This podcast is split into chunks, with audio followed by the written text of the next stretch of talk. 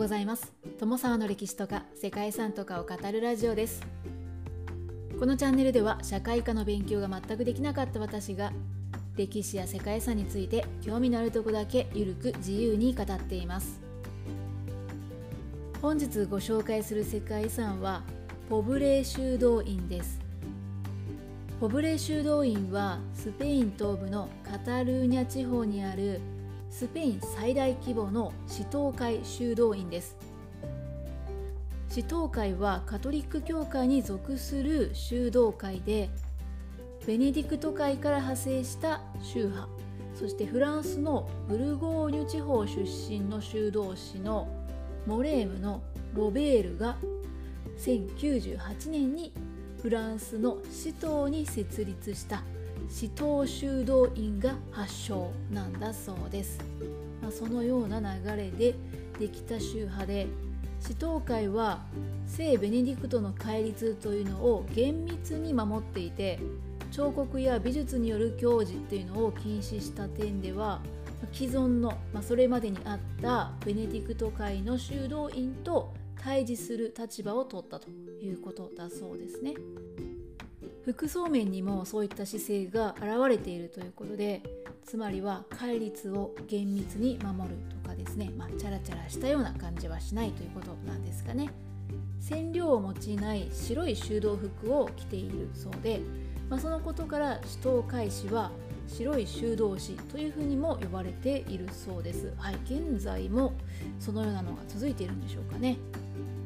そんな市東海の修道院でもあるポブレー修道院は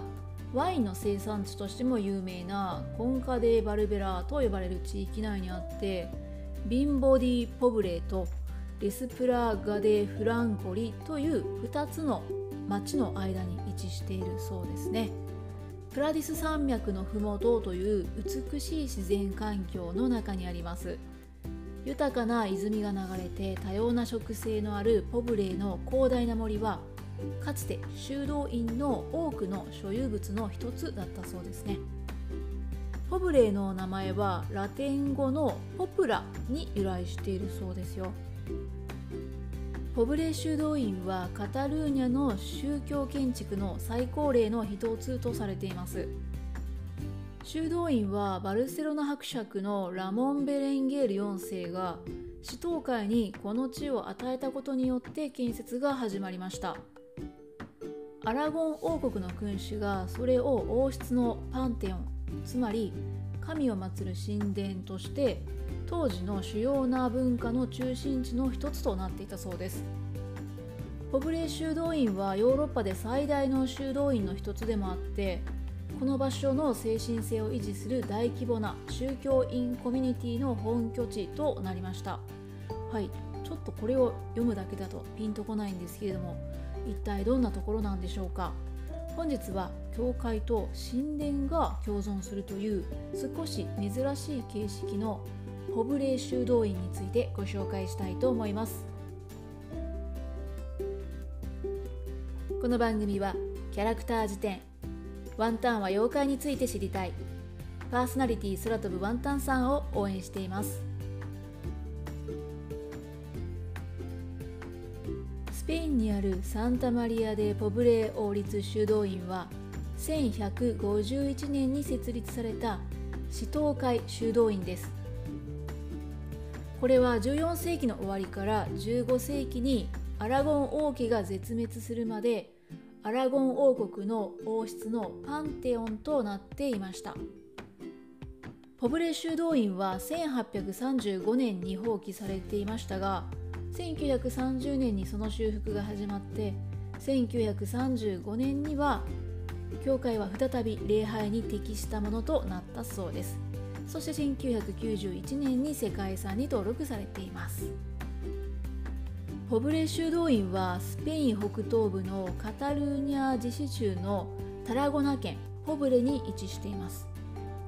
その歴史を振り返ると8世紀以降に行われた国土回復運動レコンキスタによってカタルーニャ地方が奪還されたところから始まります。その感謝の印に1149年バルセロナ博ラモン・ベレンゲール4世がカタルーニャ地方の最初の首都会修道院として設立したのがポブレー修道院でした。ラモン・バランゲール4世というのは9世紀から17世紀まで続いたカタルーニャの君主バルセロナ伯です。1137年にバランゲール4世が20代半ばの頃なんですけどもその時わずか1歳だったアラゴン王女ペトロニラと婚約したそうです。はいね、1歳ですねちょっと理解に苦しむなという驚きの事実だったんですけれどもこの1歳の王女ペトロニラの父であるラミロ2世はもともと聖職者出身だったそうで俗世界に未練がなくて妃との間に自治を設けた時点で退位を望んでいたそうなんですね。まただですね当然のことながらまだ幼いペトロニラが即位すればですねアラゴン王国が隣国のカスティーリャ王国に狙われるということが避けられないので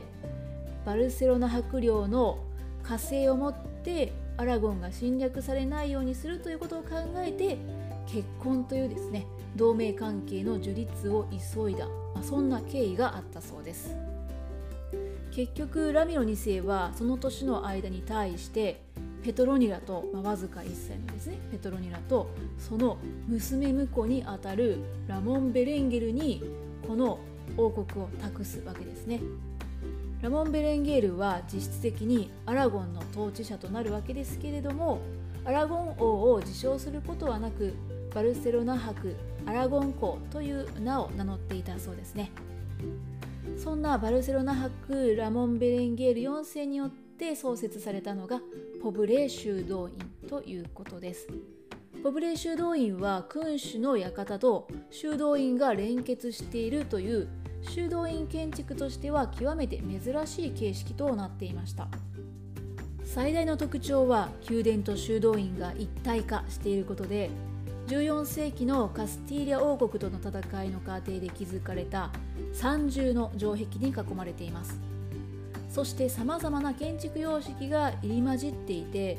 入り口はバロック様式回廊の柱はロマネスク様式アーチはゴシック様式となっているそうです。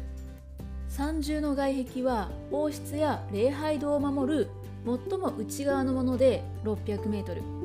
修道院で労働に従事する農民や農地を守る外側のものは全長 2km あるそうです。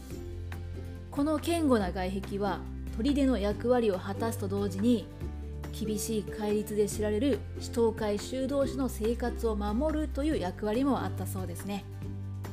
また修道院にはアラゴン王家歴代の国王が埋葬されているそうです。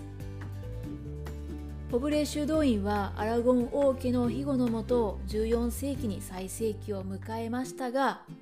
その後ナポレオン戦争でのフランス軍による破壊というのを受けたそうです。さらに1835年にはメンディサバル法によって教会財産がスペイン政府に没収されてポブレー修道院は荒廃してしまいます。はい。メンディサバル法というのはですね1835年から1837年にかけてスペインの修道院資産の収容と民営化をもたらした一連の法令だそうで教会の没収などが行われた、まあ、そんなことがあったそうですね、まあ、それ以降ポブレ修道院は荒れ果ててしまったということです。ですが1921年ですね国の文化財に指定されて建物の修復とともに再び修道院生活が営まれるまでになりました。そして1991年に世界遺産文化遺産に登録されたんですね。修道士たちもこの場所に戻ってきて現在もここで生活を続けているということで観光の際に見学できるのは、ま一部に限られているそうです。また修道院の入り口近くにはワイナリーがあってここで作られたワインが販売されているそうですね、まあ、修道院にワインというのも少し不思議に思われるかもしれませんが実は死闘修道会はワイン作りで有名な宗派でもあるそうですね。このワインに使用されているのはフランスブルゴーニュ地方のピノノアールの種類だけだそうでこれがスペインで作られるのっていうのもレアなケースなんだそうです。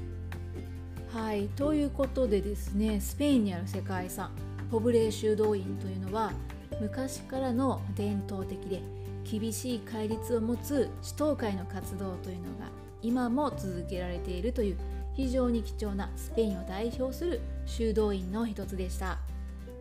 本日もここまでご清聴いただきましてありがとうございます。では皆様本日も素敵な一日をお過ごしくださいね。友沢でした。